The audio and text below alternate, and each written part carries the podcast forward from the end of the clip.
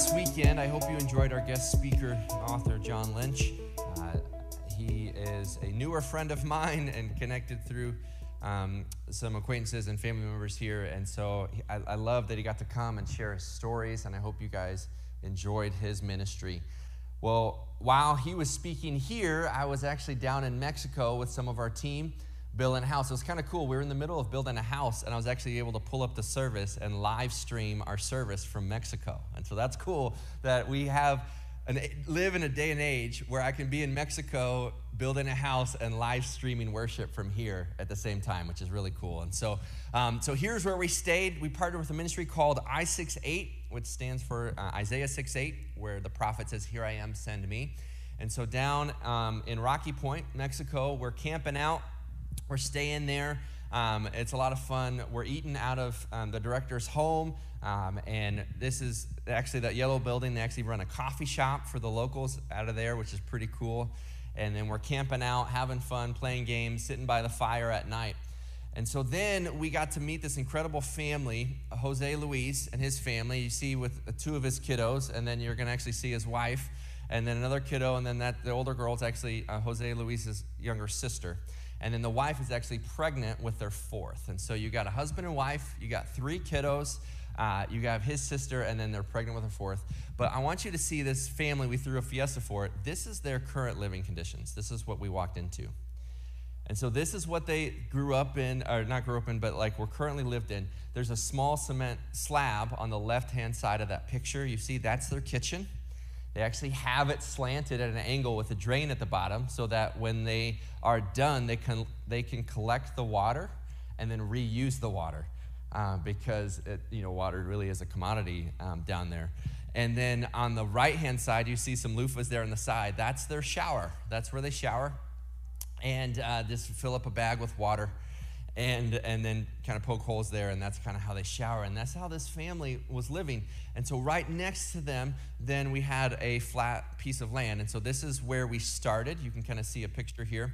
And so this is the family and we're praying over the family and there's a, a pad of dirt and they had got it prepped ahead of time the ministry i68 they had all the supplies. We partner with another church north valley community church we're in the same network of churches and so we had a lot of fun partnering with them as well and so then we, we got to work. And so Thursday, Friday, Saturday, Sunday, we're working and we're digging uh, what ended up being a 10 foot hole for the septic. We are framing, we are mixing concrete, we're putting on, putting on the ceiling. And so here's where we finished the weekend. And so we finished, this is the inside the house. And so they got it framed for several rooms. We're praying over the family. Um, tears filled the room. It, it was so incredible. We shared the gospel with the family and saying, and really the ministry and mission of I 68 is to really cure spiritual poverty by meeting the needs of physical poverty. And so they're saying, just as this is a house, and we got to give them keys to doors that lock. It's so cool. Then we said, but we don't want this just to be a house. We want you to have a spiritual home as well and they shared the gospel and what it means to have faith in Jesus. And we prayed over the family. And it was so cool to see that. And so this was our team from Mission Grove that we took down, and then as well as people from North Valley. And then uh, one more slide here. So there's our team. So thank you so much to the Einfelds who came down and went down with Jackson, their son, and then Abby, my sister in law. And so uh, this was a great partnership. So thank you so much for those who gave and who those who prayed for us. And it was so cool to see that you had a, a, flat piece of land, and by the end, you had a house that they could live in. But it was, oh, yeah, let's clap for that. And what I love about it is that that house was less than a mile from the I 68 ministry. And so, um, where we stayed, they're able to say, hey, we are here for you, and we love you, and we want to, we want, this is a beginning of the relationship, not the end. And so now they're going to have this ongoing relationship with this family to help meet needs and minister them. And so that's so cool that we get to do that. And I love the heartbeat, and we're, look, we're going to try to do that again in the future. So thank you so much. This was our first mission trip as a church family, and I'm excited to see what God's going to do. Now, what is interesting is that in the fall, we, we map out our sermons and our series pretty far out in advance. And so we decided to go through what we called the adventurous life, and we're going verse by verse through the book of Philippians, and, and we, had, we had this mapped out before we even knew that the mission trip was possible. And so it's amazing how God works these things out because today we're going to talk about contentment. And so we had that lined up before we even knew the mission trip was possible. But I came back from that trip, and you, you, you cannot help but really refocus on what's important and your priorities and your values. And what do we need to have joy? Because that family that we worked side by side, they built the house with us. I mean, the, the, the wife was incredible. She was, she's pregnant and she's mixing concrete and going through and building this house and just as much involved in the process as we are. And they had such joy in the process. And so today we're going to take a look at one of the most commonly quoted verses in the Bible when Paul actually says, I can do all things through Christ who strengthens me. But did you know the actual content and con- context of that verse is not about effort in sports, it's actually about contentment. And so today's message is entitled The Problem with Provision. The Problem with Provision. We're wrapping up our study in Philippians, and you have an unlikely apostle, Paul, who's writing to an unlikely church in Philippi. And he's writing from prison and he's telling them, here's how you can have joy. And so in the four chapters, he actually gives them a solution to things that rob people of their joy. So in chapter one, the joy robber is circumstances. And if you're just joining us for the first time, I encourage you to download our podcast or go to our YouTube channel or our website to go back and watch some of these messages because they all go together. And so in Philippians chapter 1, difficult circumstances can rob you of joy, but the solution is to have a holy mind.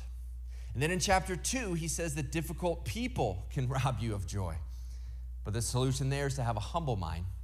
And then in chapter 3, it says that the pursuit of things and stuff can actually rob your joy. But the solution is to have a hopeful mind.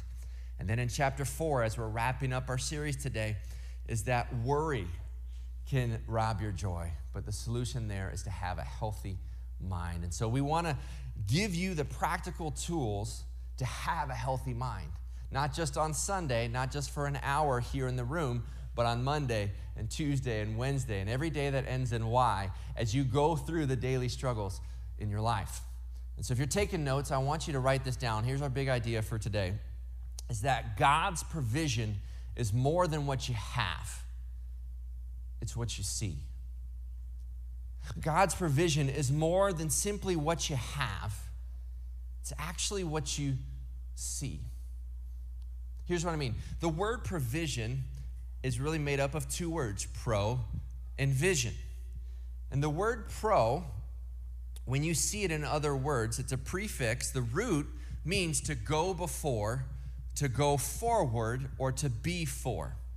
So if you ever made a list of pros and cons, it's okay, how is it for something? And cons, how is it against? Or if you've been promoted, that means you've been moved ahead. Or if you're making progress, you're going forward. If you believe in a promise, it's that you're someone is declaring something for the future. If you're going to propel something forward, you are moving it ahead. If a child is really good at something or ahead of his peers, they might call him a prodigy. Right? Even on the negative side, if you've ever found to be in a place where you procrastinated, what you're doing there is that you're taking a responsibility and you're moving it forward or you're pushing it down the road and say, I'll take care of this tomorrow. Always like to say procrastinators are leaders of tomorrow. But the idea of pro is, is that you're forward, you're going ahead, you're, go, you're going before someone else. And then you have vision. What is vision? Well, vision means to see. You might have heard it said that there's no I in team, but notice there's two eyes in vision. Because vision is all about what you see. Now, put those words together. If we're talking about God, God's provision, is saying that God sees what you need before you do. God's provision means that He sees what you need ahead of the time when you need it. Same concept is to have a provider.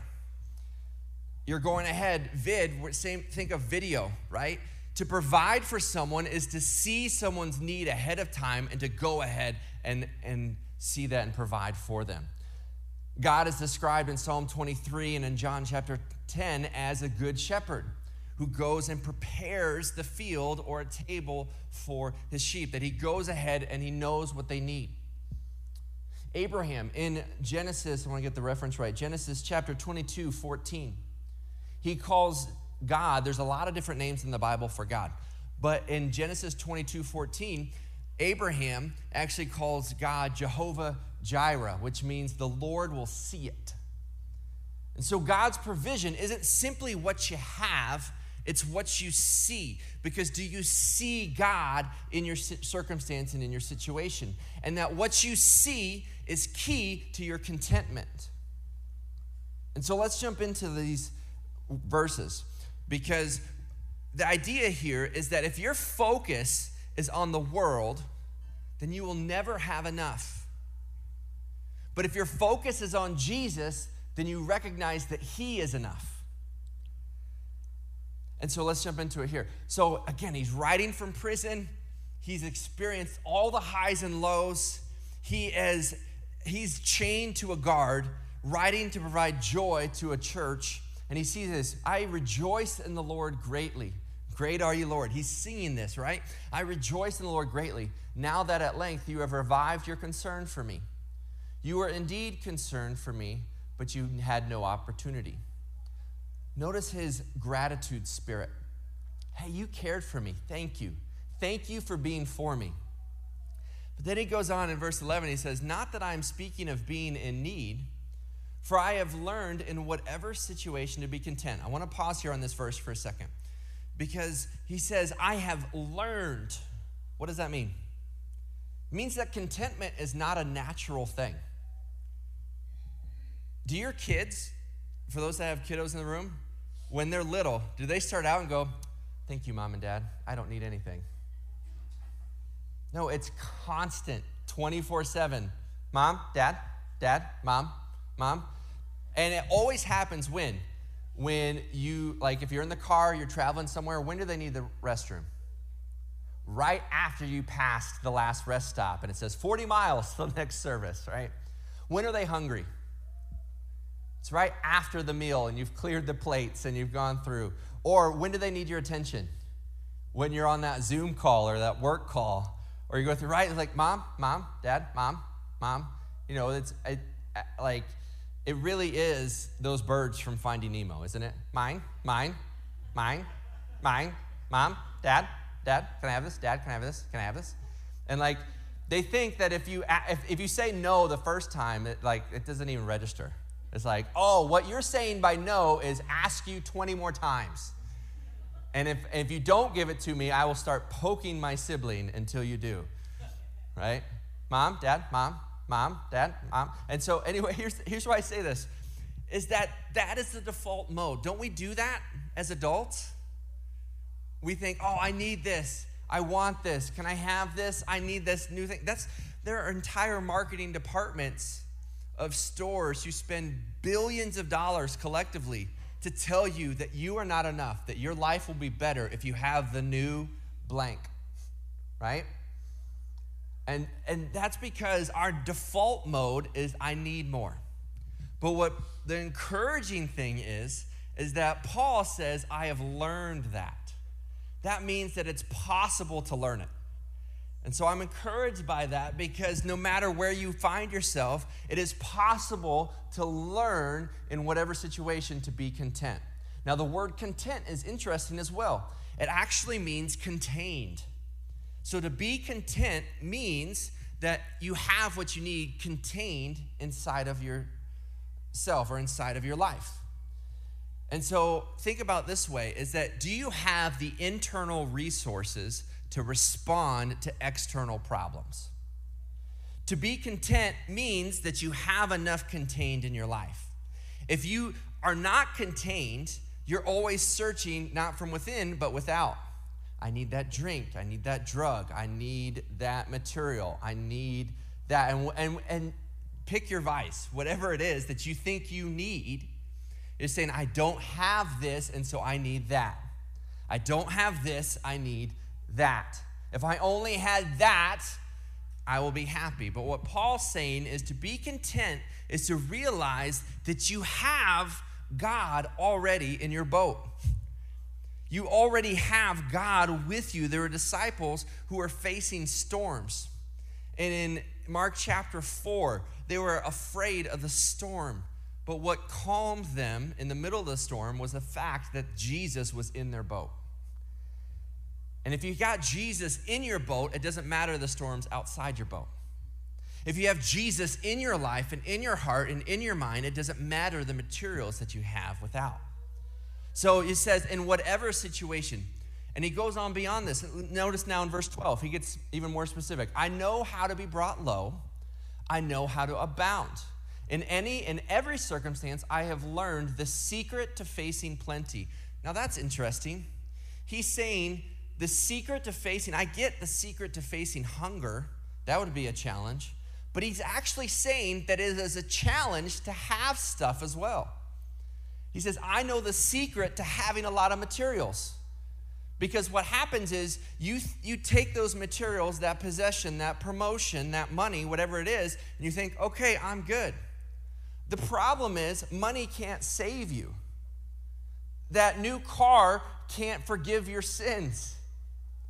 That new shirt, that new shoes, those new, that new phone can't restore the relationship with your kids or your siblings or your friends. The world can't give you what you really need. And so, what he's saying here, I've learned the secret to facing the challenges of having everything and then losing everything.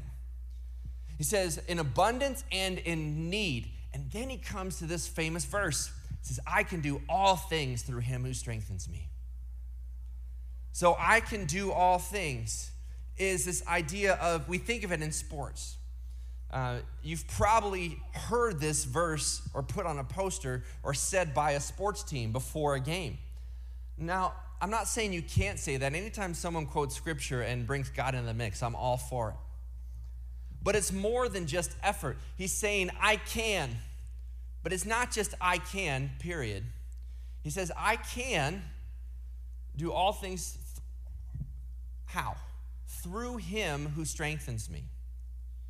It's God who actually does the strengthening. It's the inside, it's being contained, that I have everything that I need. It's God's provision, that God is for me, God is ahead of me. God sees what I need and He gives it to me. And so if I don't have it right now, then I recognize that God doesn't think I need it right now.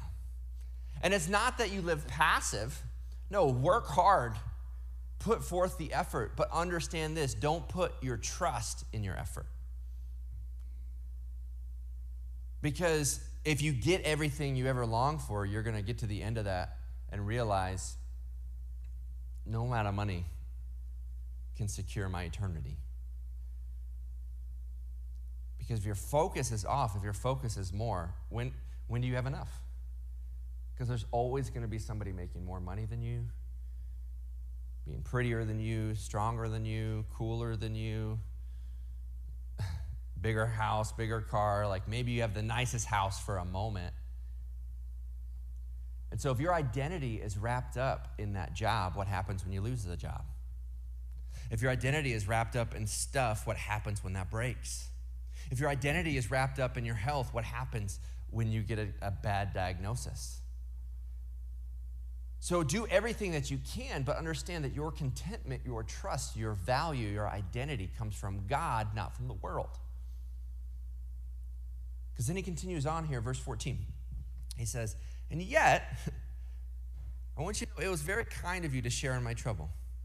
So he's very grateful. He continues on. He says, And you, Philippians, you yourselves know that in the beginning of the gospel, when I left Macedonia, in other words, when I planted the church, no church entered into partnership with me in giving and receiving except for you.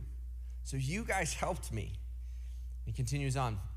He says, Even in Thessalonica, you sent me help for my needs once again, once and again. Not that I seek the gift, but I seek the fruit that increases to your credit. In other words, you weren't giving to me, you were giving through me.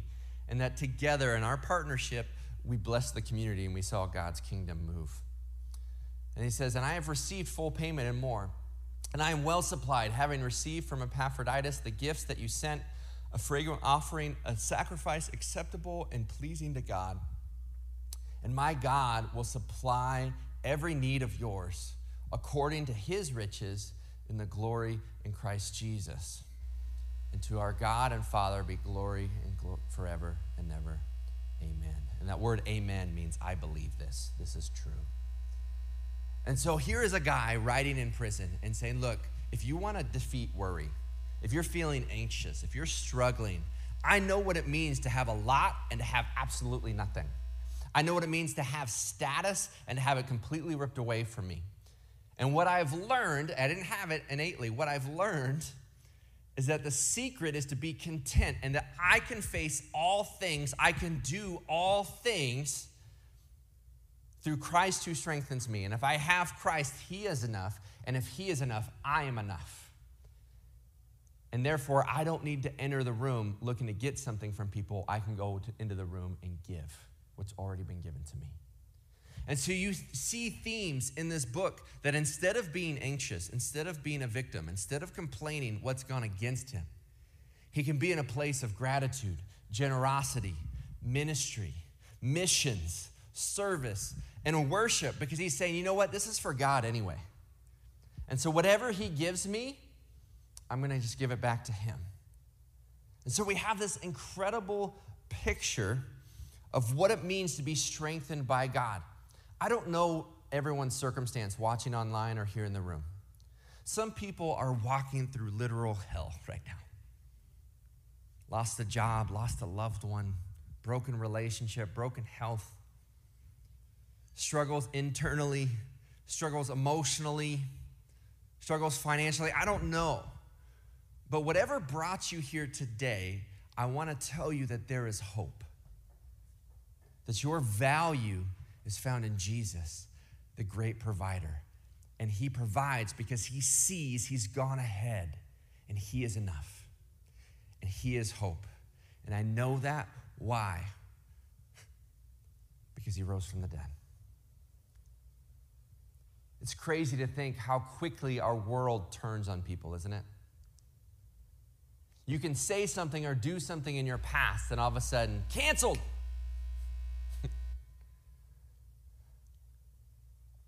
But Jesus didn't cancel us. They turned on him too. In fact, this day, known as Palm Sunday, he was entering Jerusalem and they were praising him, Hosanna. They were thinking he was going to be this physical king. And just a few days later, they killed him on a cross. Talk about a turn. But that same day where Satan thinks he won was actually the setup for grace and forgiveness and to give us the greatest picture. How do I know that Jesus is enough? Because not even death could stop him. How do I know that Jesus is enough? Because he has promised to give us eternity forever and an abundant life now, and the Holy Spirit living inside of us. That means that you can do all things. You can handle success, but you can also recover from failure. Yes, you can, you can handle that promotion, but you can also handle the job loss or the brokenness. It says, that same writer, Paul, says in Romans 8, that God works all things for good. It's not that all things are good, it's that in the end, He'll work it for good. And so if you're not dead, God's not done. There's a reason you survived. There's a reason you've been resilient. There's a reason that you have come through this. And so it's not a story about being a victim, it's a story about being victorious. Yes, there is evil in the world, and bad things happen, and unexplainable things happen. And so, as Christians, what we're called to do is to empathize and to walk inside, and that we don't have to have a cliche verse to come alongside someone like when someone is experiencing loss and they're in extreme pain and they're crying, that is not the time to say, hey, God works all things for good.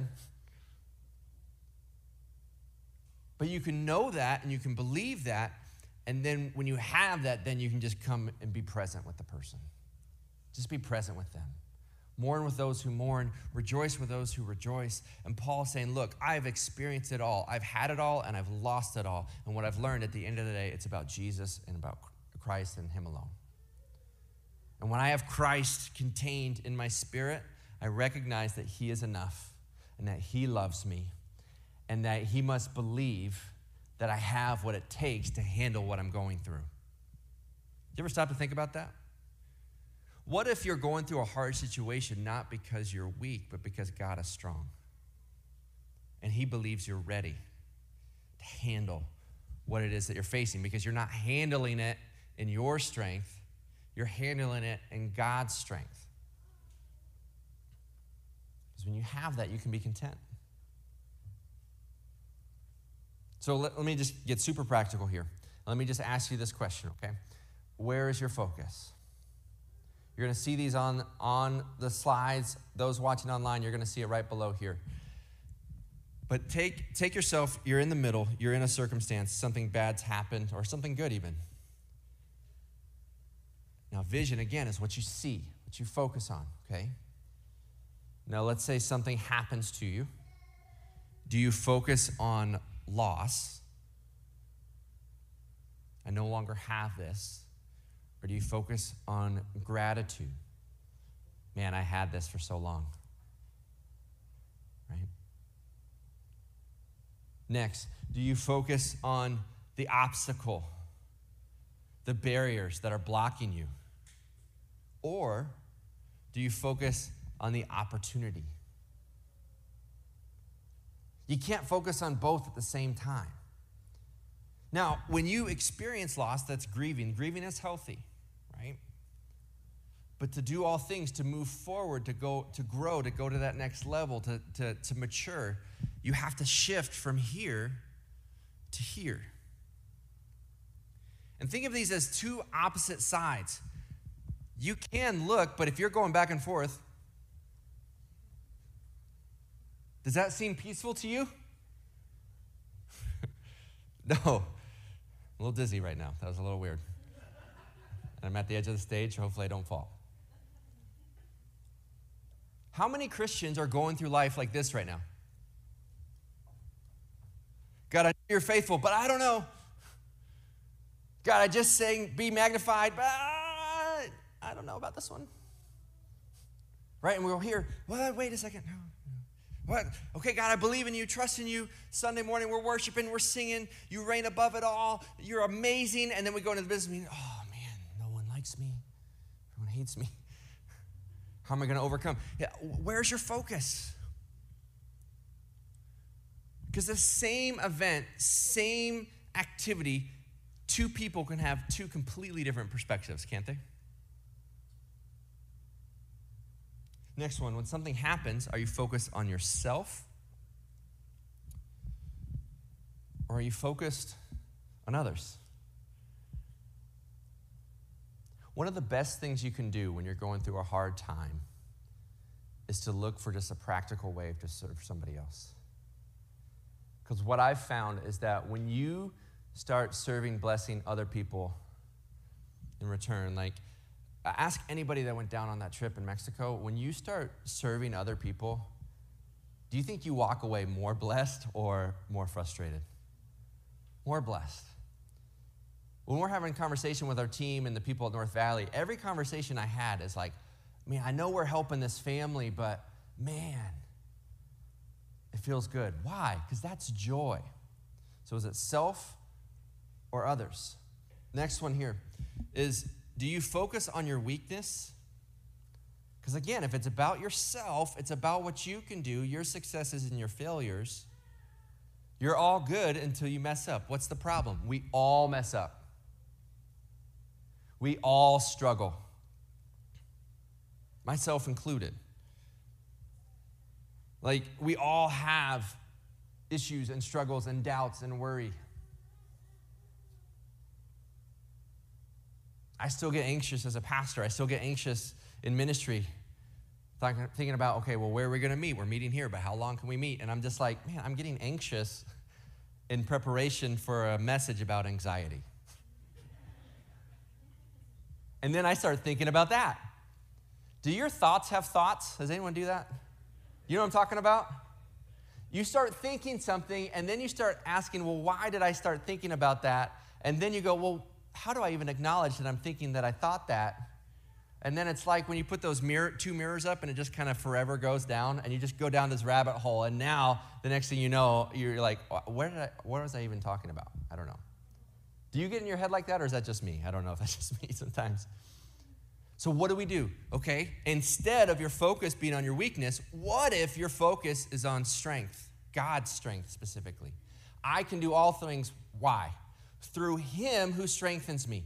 And if Jesus created the world, if Jesus sustains the world, if Jesus experienced temptation and struggles and doubts and betrayal and death on a cross, but then he rose again. And so he conquered death itself. If Jesus created the world and saved the world and sustains the world and then promises to be with you and me, what problem is too big for God? What problem is bigger than eternal death? He's already won that. This Easter, when we celebrate, we're not asking God to do something in the future. We're celebrating what He's already done in our past so that then we can trust Him with our present and say, okay, God, you've got the future. I don't know what this next year brings. No, I don't care who you are. No one could have predicted what went down in 2020 with the pandemic. I know some people will say, whoa, I knew something was going to happen sometime. Oh, okay, come on. Like when the pandemic first hit, we're like, oh man, this is going to be a tough two weeks. Those predictions look a little silly now, don't they? You know who wasn't surprised? You know who's not any less holy and any less in control? God. He knew the whole time he's still on his throne, he's just as powerful, and guess what? We've made it through. And so when we come to Easter, we are celebrating Him and what He's done, not what we need to do. So when it comes to our stuff, the next one, do you think of greed? What can I get? What can I get? What can I get? Or do you focus on generosity? What can I give? Greed says, I'm not content. Generosity says, here you go. I don't need it. And then the last one are you focused on your kingdom? Or are you focused on God's kingdom? See, when your focus is this way, you really can do all things through Christ who strengthens you. So let me just close with this. We're gearing up for the Super Bowl of our faith and that's doesn't it's not even a fair comparison, right? It seems silly to even compare the salvation of all humanity to a game, but but in our world standard, think about it. Like our entire faith and belief system and gathering is based on an event that happened next weekend. And so I want to encourage you to come, come prepared, come excited. This is a this is the victory parade. If your team's ever won a national championship and then you had a parade, um, you know what you won't see? You won't see somebody at the parade, oh, are we gonna win? Like if someone like missed the game, they didn't know, like, what are we celebrating? What's going on? The point of the parade and the confetti and the celebration is that you've already won. Let us go into this next weekend and recognize and be content because we've already won. And if we've already won, then we can freely share and give and invite. And so take those cards on the tables or shoot someone a text or share a link and say, now more than ever, look, I know it's been a difficult year, but God's here and God is for you and I'm for you. And because I'm for you, I want you to experience love and I want you to come with me and experience Easter. And if like, well, I've never been in a church, you go, that's okay because we meet in a comedy club. You'll be fine. right? Church, let's live like we've won. Let's live like He's won. And let us live for the one. Because God's provision is more than what you have, it's what you see. Will you pray? Dear Jesus, thank you. Thank you that we can win the battle of worry in our life. That contentment is something that we can learn through the highs and the lows, through abundance and in need. Christ, it's only you. Help us to love you more every day and to love others like you do. Prepare our hearts for Easter. God, we pray for opportunity to share with our friends and family and our coworkers and neighbors, God. May we experience contentment and strength and courage that comes from knowing you as Lord and Savior. We love you, God. We give all our worries and our issues and our anxious thoughts and doubts to you. Give us the strength, the same strength that defeated death. Give us that strength to face every day. We love you. In your son's name we pray. Amen.